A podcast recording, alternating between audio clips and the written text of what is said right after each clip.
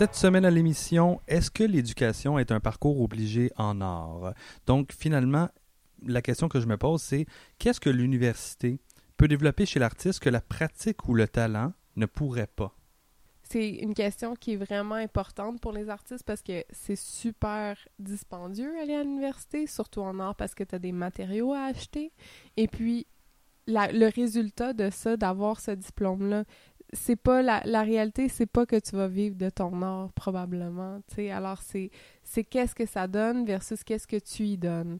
Puis c'est là que est-ce que l'école de la vie fait en sorte que tu peux comme découvrir autant puis autant apprendre puis réussir mieux ou de la même façon? Je pense que ça ça dépend vraiment de la personne.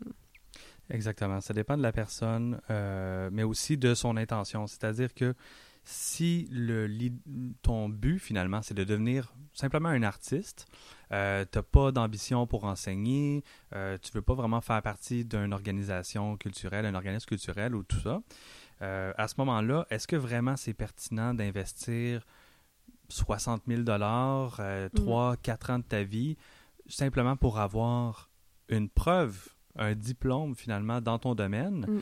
Est-ce que tu pourrais pas simplement, par essai-erreur, euh, repousser les limites de ton médium, aller dans les galeries, tout ça, puis apprendre finalement les mêmes choses, mais par toi-même. Puis voyager aussi, voir ce qui se fait ailleurs? C'est sûr que moi, je pense que qu'est-ce qui arrive, qu'est-ce qui est en jeu, c'est que, disons que tu veux pas aller au cégep, tu veux pas aller à l'université. C'est un choix. Mais là, tu rentres directement sur le marché du travail artistique. Là, tu es jugé comme un artiste. Cette période d'exploration-là, elle n'est plus vraiment valide. C'est sûr que tu explores en tant qu'artiste, ça serait niaiseux de dire qu'on n'explore pas, mais reste que faut que tu crées, faut que tu saches qui tu es. Puis à 18 ans ou 17 ans même, est-ce qu'on le sait vraiment? Puis là, de te faire critiquer en plus de ça, comme de, de, manière très sévère à propos de ton art, est-ce que tu as la maturité pour prendre ça, puis juste faire OK, c'est correct, je recommence? Tu sais, c'est là que l'université rentre en compte, puis c'est comme t'apprends, t'es en train de, de, bâtir un peu ce momentum, puis cette façon de travailler. Une méthode de travail, une structure que tu n'aurais peut-être pas euh, de, manière, de manière euh, intrinsèque, naturelle. Ouais.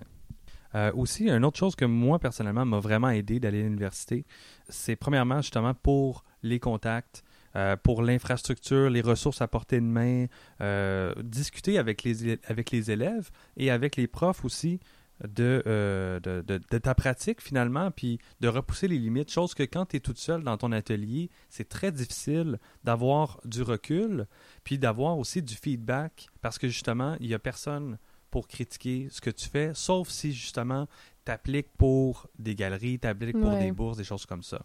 Ce qui fait que le processus est peut-être accéléré si tu passes par un, le milieu académique, chose que euh, ça risque de prendre beaucoup plus de temps si tu le fais par toi-même. Oui, puis c'est surtout comme les matériaux, là, comme tu as dit. Là, rendu à l'université, la chance de, travailler avec des matériaux que tu vas peut-être jamais travailler encore, mais grâce à ces connaissances-là, tu vas être capable de réutiliser des matériaux que tu vas trouver et explorer dans ta pratique. Tu sais, c'est juste des connaissances en plus que, honnêtement, ça serait difficile de essayer tout comme de par toi-même. Quoi qu'au Québec, ben à Montréal surtout, on est très chanceux. On a des ruches d'or, on a des petites bâtisses, des petits édifices, des petites compagnies euh, des coopératives qui font en sorte qu'on veut que les gens essayent. Il y a justement une place qui, qui font de la photo que tu m'avais parlé. Le troisième œil euh, où tu peux louer justement des, euh, des chambres noires, des choses comme ça. Ils ont vraiment de l'équipement que tu peux louer finalement à l'heure. Exact. Alors c'est là qu'on peut vraiment explorer de par nous-mêmes, mais tu sais, c'est, à mon avis, c'est comme, comme j'ai dit, ça dépend de la personne. Il faut vraiment que tu aies une façon, une, un instinct d'explorateur incroyable de penser à quelque chose que tu n'as jamais vu de ta vie. Il y a un facteur intéressant aussi puis important qu'on doit qu'on doit prendre en considération quand on est au stade de justement se demander est-ce que je vais à l'université, est-ce que je vais aller étudier en art? Ou est-ce que j'essaie plutôt d'être autodidacte et de le faire par moi-même? Et c'est euh, le, au niveau des subventions. Il faut prendre en considération qu'au Québec, puis c'est comme ça en Amérique du Nord en général, puis probablement ailleurs aussi, les artistes sont vraiment presque obligés et fonctionnent presque exclusivement mm. par les subventions.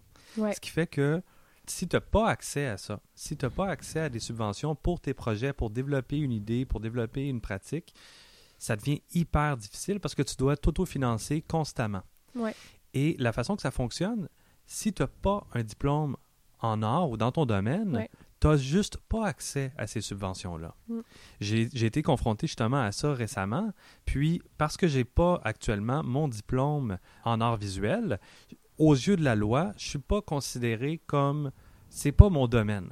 Donc, par exemple, on va, on va te forcer à aller travailler en vente ou trouver un autre emploi qui n'est pas lié aux arts, même si ça fait euh, 10 ans que, que tu étudies là-dedans. Si tu n'as pas un diplôme, une preuve que tu es un artiste, tu ne seras pas considéré comme tel aux yeux de la loi, ce qui est vraiment problématique quand tu veux hmm. débuter une carrière là-dedans, finalement. Puis le pire dans tout ça, c'est qu'on a aussi une date limite toutes les subventions, c'est pour euh, jeunes artistes émergents avant l'âge de 35 ans.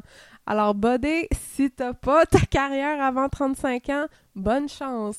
Puis ça, c'est ridicule parce qu'il y a beaucoup de gens qui, avec le temps, leurs pratiques deviennent encore plus riches. Puis c'est genre à 40 ans qui, qui c'est long, mais là, ils n'ont pas les, subventions parce qu'ils sont trop vieux. Mais voyons donc. Non, c'est ça, c'est vraiment une grosse lacune parce que pour avoir justement parlé avec, euh, avec euh, plusieurs professeurs euh, à l'université qui sont dans la, dans la quarantaine, mm. Ils sont encore, aux yeux du, du, milieu artistique, considérés comme la relève. Mm-hmm. Mais comment est-ce que tu peux être considéré de la, comme de la relève par tes pairs? Parce que justement, tu commences à exposer dans des galeries, dans des musées qui, sont, qui ont un peu plus de renommée que d'autres finalement mais pourtant, tu n'as pas accès au financement. Puis ça, c'est, je trouve qu'on se fait comparer un peu comme d'une manière euh, injustement euh, aux autres euh, carrières.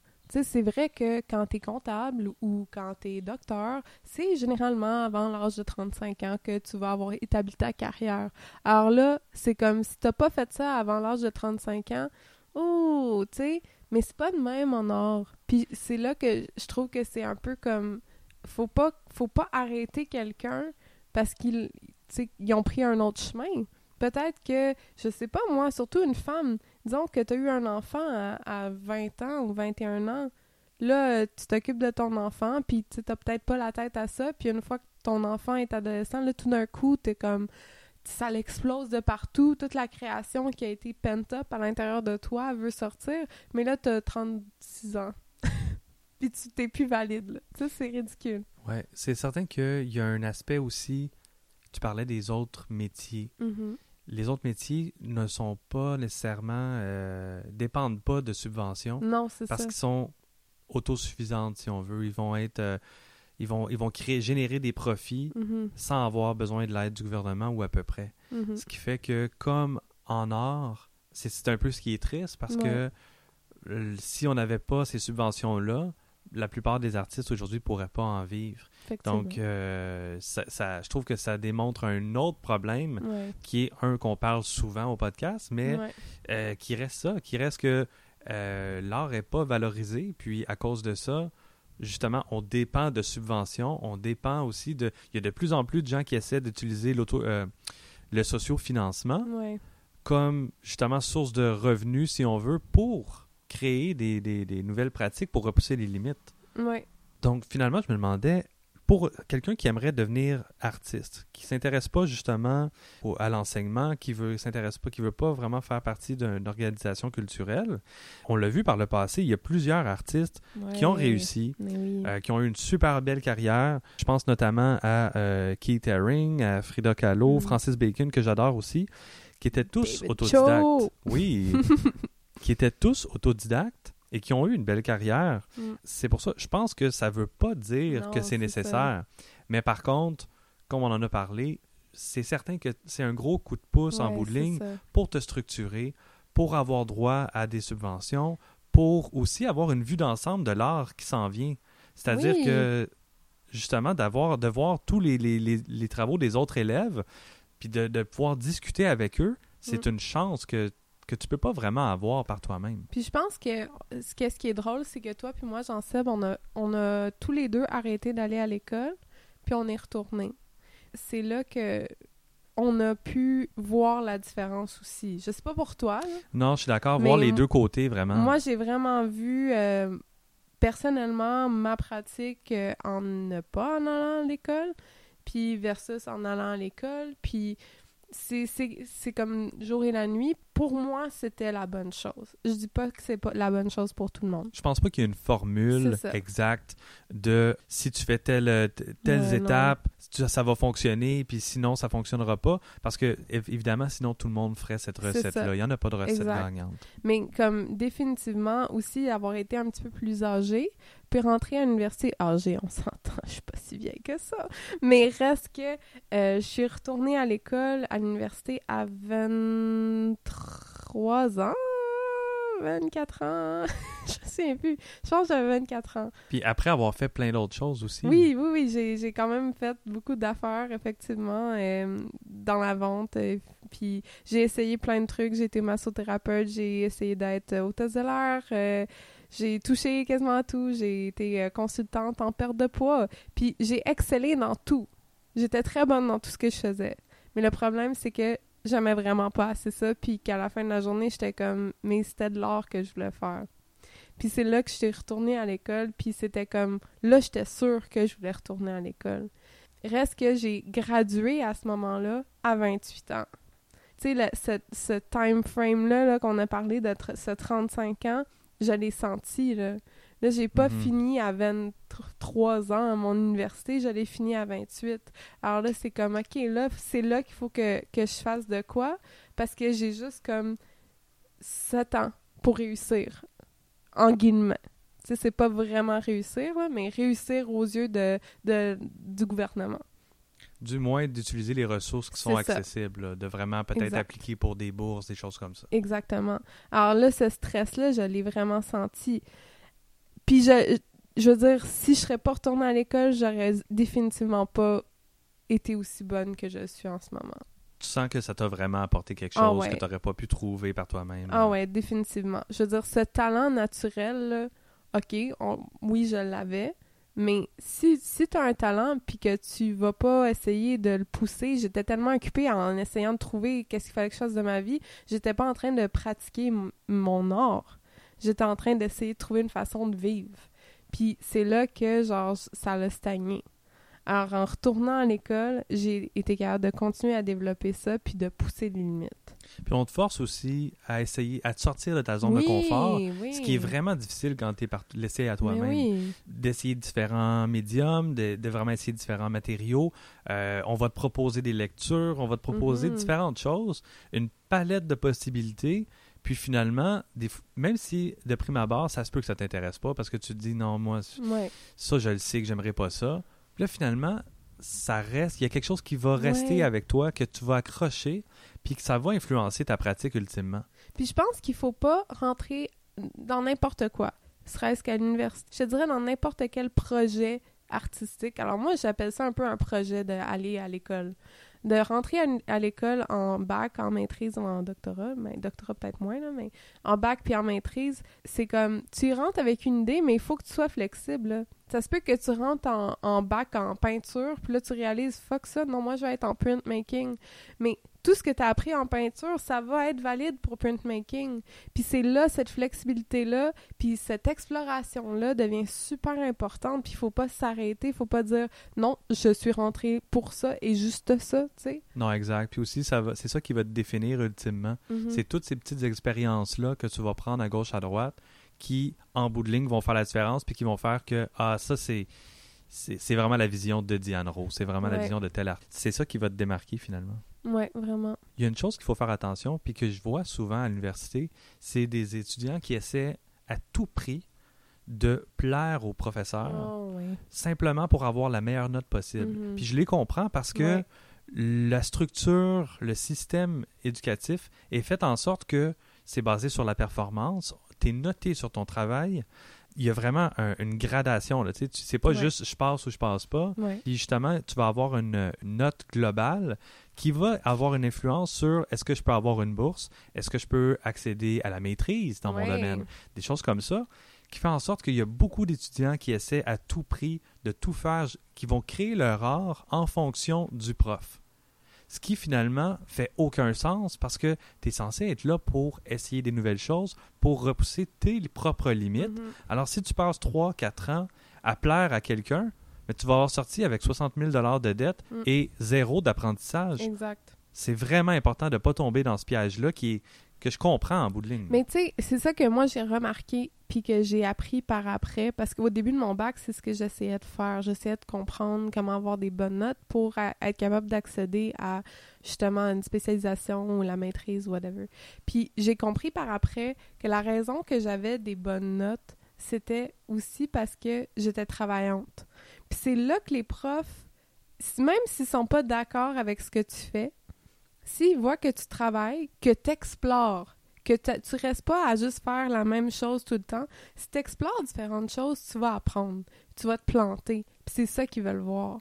C'est sûr que oui, ils vont se baser sur euh, finalement qu'est-ce que tu as créé à la fin, est-ce que c'est bon, est-ce que c'est pas bon, mais c'est très difficile de ne pas réussir si tu explores puis que tu te plantes.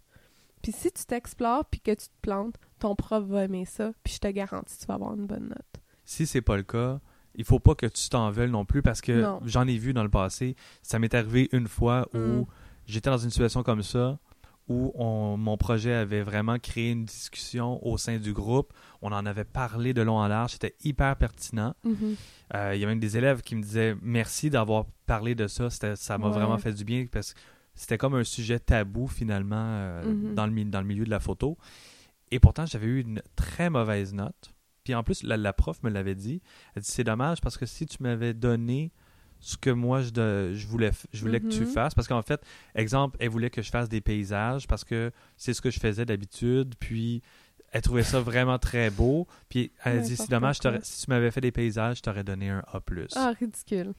Même sur le coup, je trouvais ça, justement, je trouvais ça idiot. Ben oui. Mais avec du recul, moi, je suis fier de ce que ça a donné parce que j'ai créé une discussion, j'ai créé un engouement dans Ouais. la classe. Puis, ultimement, c'est ça, selon moi, le rôle de l'artiste. Ouais. Donc, qu'elle n'ait pas vu la démarche derrière, C'est son loss. c'est dommage. Mais, mais moi, j'ai fait mon travail, puis je suis bien, bien, bien à l'aise avec ça. Oui, puis je pense que t'as as définitivement raison. Faut pas, euh, faut pas laisser euh, tu des, des gens nous décourager non plus. Ce que j'essayais d'expliquer, c'est plus comme une règle générale. là. Je pense que Ouais. honnêtement, les profs, quand ils voient que tu tu t'explores puis que tu fais de ton mieux puis que tu arrives à temps en classe, ça, c'est des niaiseries, là, mais ils apprécient, là, puis si tu fais pas ça, puis que t'es toujours, euh, tu fais le strict minimum, puis que t'es toujours un peu comme lazy, puis tu, tu, tu explores pas au-delà de ce que tu fais, ben, tu vas rien avoir, là.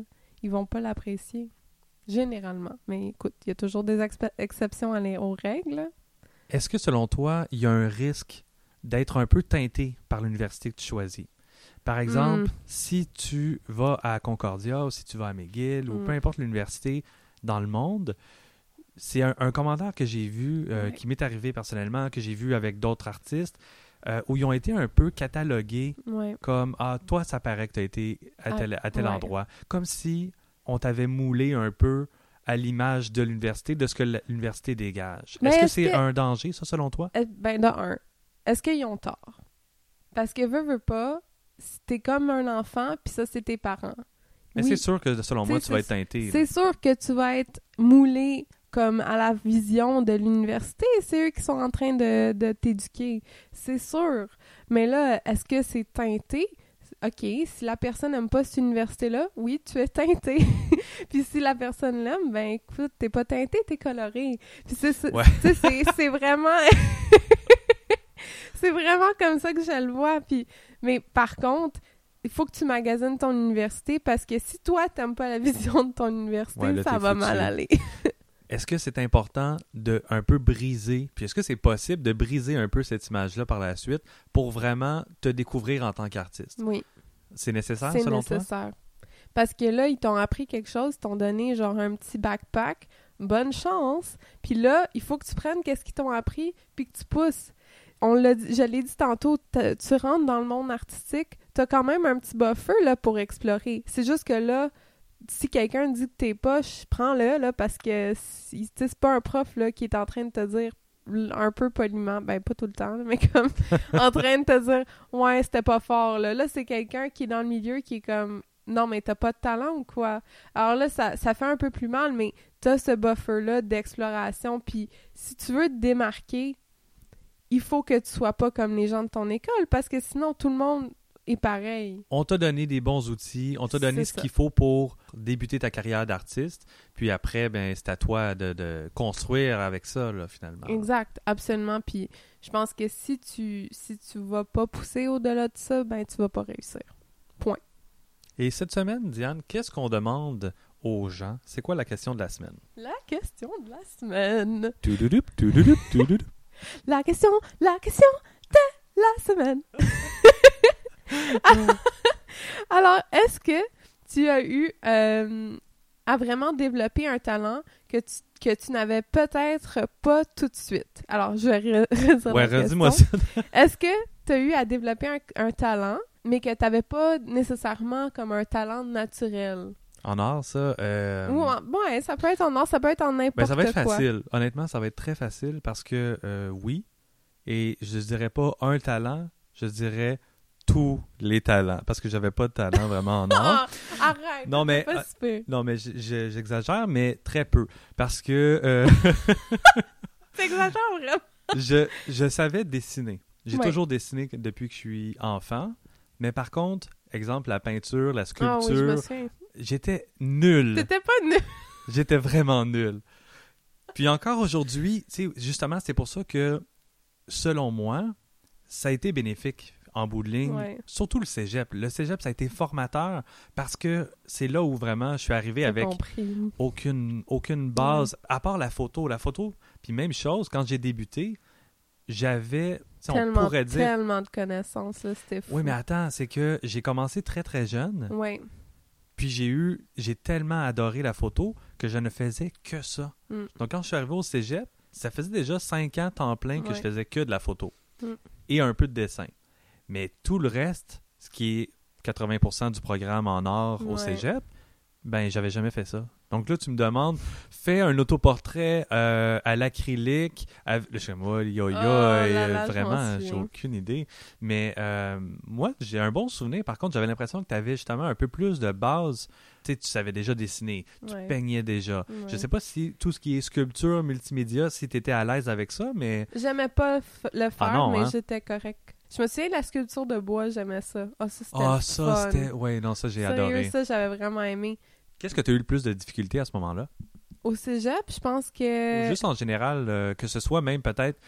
Moi, je me souviens, euh, il y a beaucoup de gens qui avaient de la difficulté avec créer un concept. Hmm. Tu sais, c'est bien beau d'avoir la technique, de savoir peindre. Oui, mais, mais pourquoi? Qu'est-ce que tu veux dire? Qu'est-ce que tu veux aborder avec ça? Moi, je pense que c'était plutôt juste d'aller en cours. OK. Non, euh, je sais pas, j'aimais pas. Euh, moi, le cégep. La structure que tu Ouais, la structure, j'aimais vraiment pas ça. J'étais pas, euh, j'étais pas à l'aise là-dedans. Les concepts, créer des concepts, je trouvais que c'était vraiment le fun à faire. C'est sûr que j'étais pas très mature, alors mes concepts étaient tout le temps quétaines. Je me souviens, c'était très. Il y a un peu le problème aussi, c'est qu'on commence le parcours académique tellement jeune. On a zéro d'expérience de vie ou à peu ah, près. tout le temps à propos de l'amour. C'est que des clichés. des... Ouais, non, exact. Mais ça, commence à développer ton esprit critique, donc c'est nécessaire. Oui, ouais. Ça, ça, les concepts, j'aimais vraiment ça, faire ça. Je pense que c'était l'affaire que j'aimais le mieux au cégep. Moi, c'est les cours d'histoire que j'aimais pas qui, qui m'endormait, là. Franchement, c'était comme, ouf, c'était comme 4 heures, là, que t'étais assis, puis t'étais comme, ben pas 4 heures, mais 3 heures, que t'étais assis, puis t'étais genre... Donc, ce que t'as dû travailler, c'est vraiment l'encadrement, si L'encadrement, oui. C'était comme, pour moi, les cours de dessin, peinture, le seul cours que je détestais, mais très franchement, c'était le cours de dessin technique. Parce que moi, je suis quelqu'un qui déteste pas être minutieux, mais d'être euh, calculé dans l'art. Et rigide, là. C'est hyper rigide. C'est avec des... Oh my God! Can we talk about that? mais tu vois, moi, c'est ce qui m'a vraiment... J'ai ah, je adoré. sais que t'as adoré ça! J'étais comme, c'est quoi cette merde-là? J'avais fait une ligne droite, puis le prof, il était comme, c'est pas droit, t'as pas utilisé ta règle. Je suis comme, oui, c'est très droit pour quelqu'un qui a pas utilisé une règle. mais, mais je peux comprendre. Mais je comprends ce qu'il voulait dire, là. Maintenant que du recul puis de maturité, je suis comme, wow, c'était vraiment une brette d'indienne. Mais, euh, moi, je, moi, j'ai deux questions cette semaine. Est-ce qu'il y a eu, il y a déjà eu un talent chez quelqu'un dans n'importe quel domaine que tu as apprécié, mais que tu juste pas la passion puis le temps de développer? Euh, disons que tu voulais toujours être gymnaste, mais euh, tu juste jamais eu le temps ou vraiment assez d'intérêt à devenir gymnaste, mais c'était un talent que tu apprécies alors. Vraiment, tout ce qui. Il y en a plusieurs en fait. Mm-hmm. Tout ce qui est animation 3D, animation en général, mm. euh, réalité virtuelle, c'est des domaines qui, qui m'attirent énormément. Mm-hmm. Et c'est un peu pour ça, parce que je, je suis déjà éparpillé, je fais déjà un million de trucs différents. Je manque de temps finalement pour tout faire, puis pour vraiment bien faire les choses. Mais par contre, si j'avais un médium ou quelque chose que j'aimerais vraiment apprendre, en ce moment, c'est la réalité virtuelle. Mm. Et ça date de très, très loin.